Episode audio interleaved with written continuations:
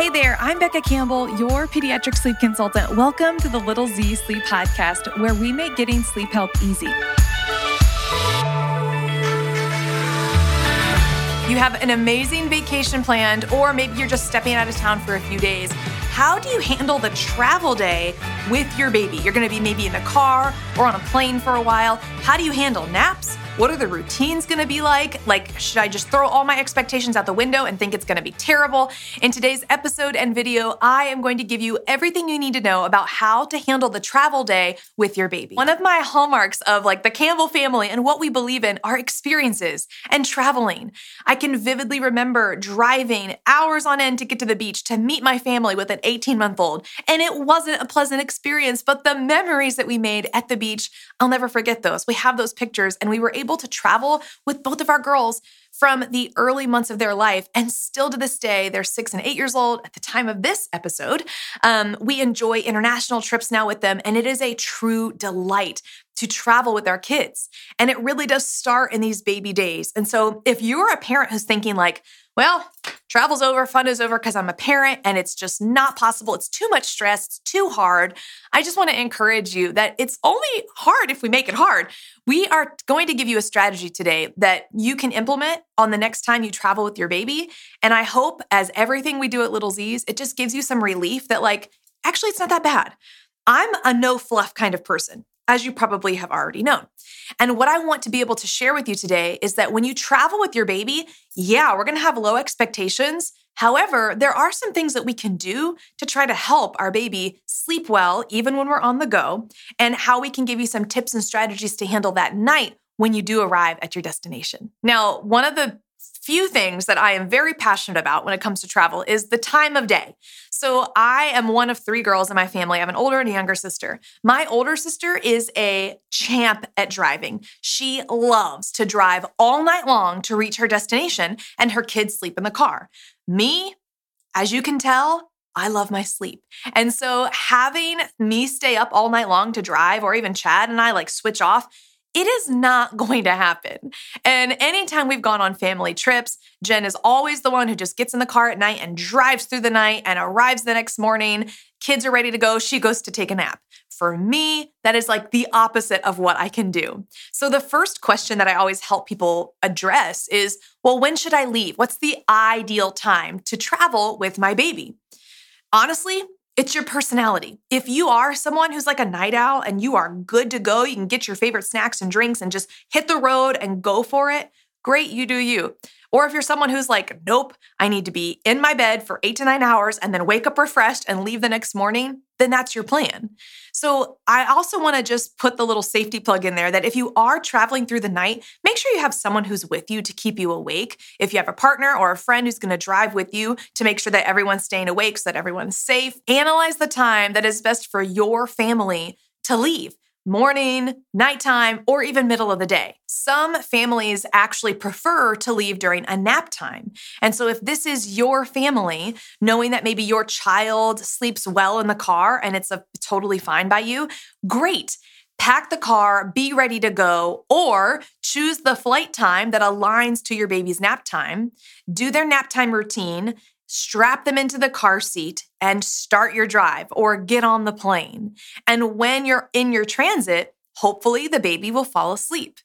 You can't force them to, but if you know that your baby naps really well on the go, this could be a great option for you. Just a little aside one time I flew with our youngest Hattie, and she was awesome as a sleeper on the go. And I got her asleep in the baby carrier and I walked on the plane so proud because we had a two year old and the baby in the carrier. I'm like, look at me. I'm amazing. I was flying by myself and I sat down and the stewardess came by and was like, hey, you can't have her strapped to your chest. You need to take her out of the baby carrier. And I was like, what? I planned this whole thing. So, just FYI, on the plane, you're not going to be able to have a baby carrier strapped to you and hold them.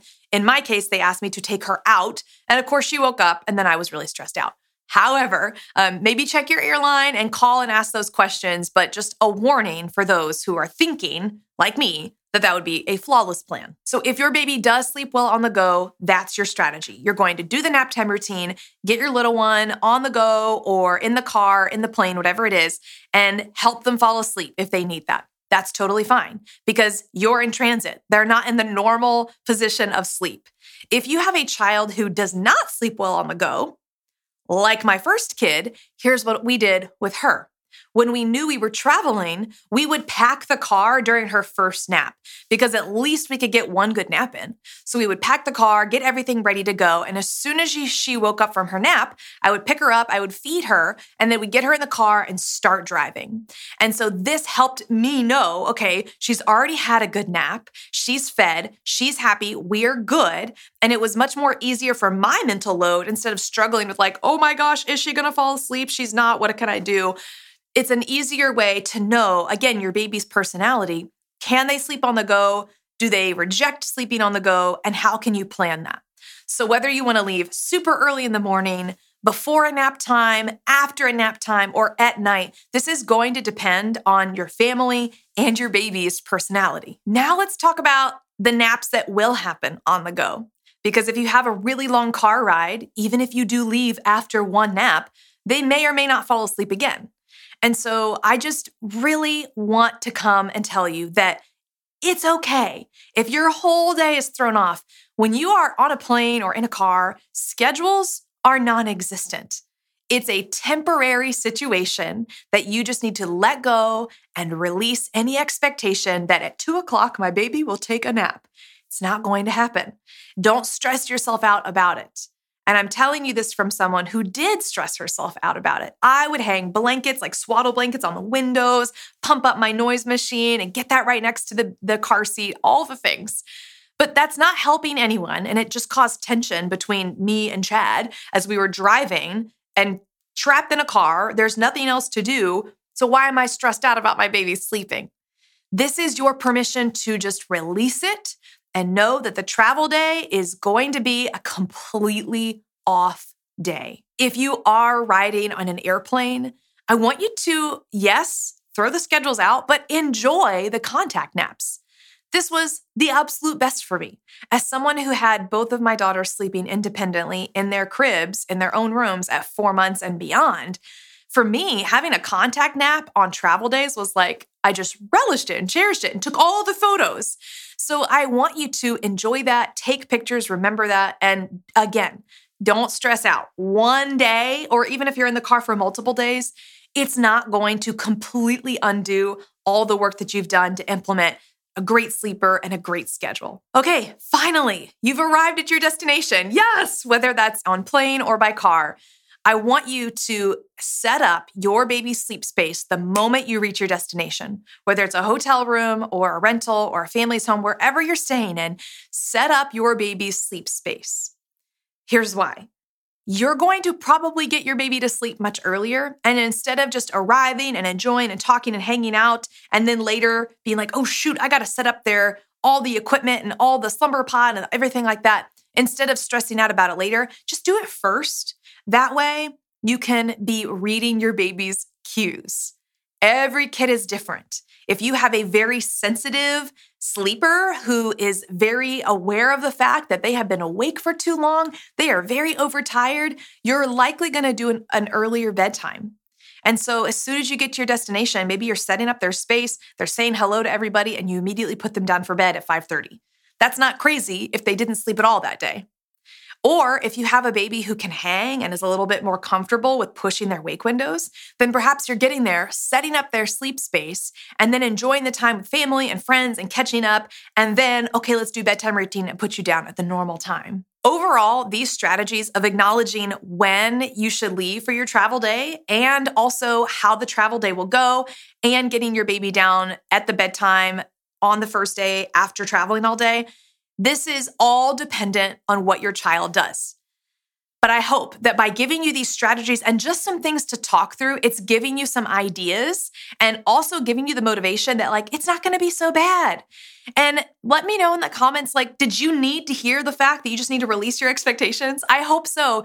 I hope that by committing to travel and enjoying and making memories with your family, you're not holding like anxiousness that it has to be perfect because it's not. Nothing is going to be perfect. Traveling with a baby, there's going to be all kinds of things that happen. But I would love for you to be as prepared as possible which is why we've put together the Little Z's travel guide.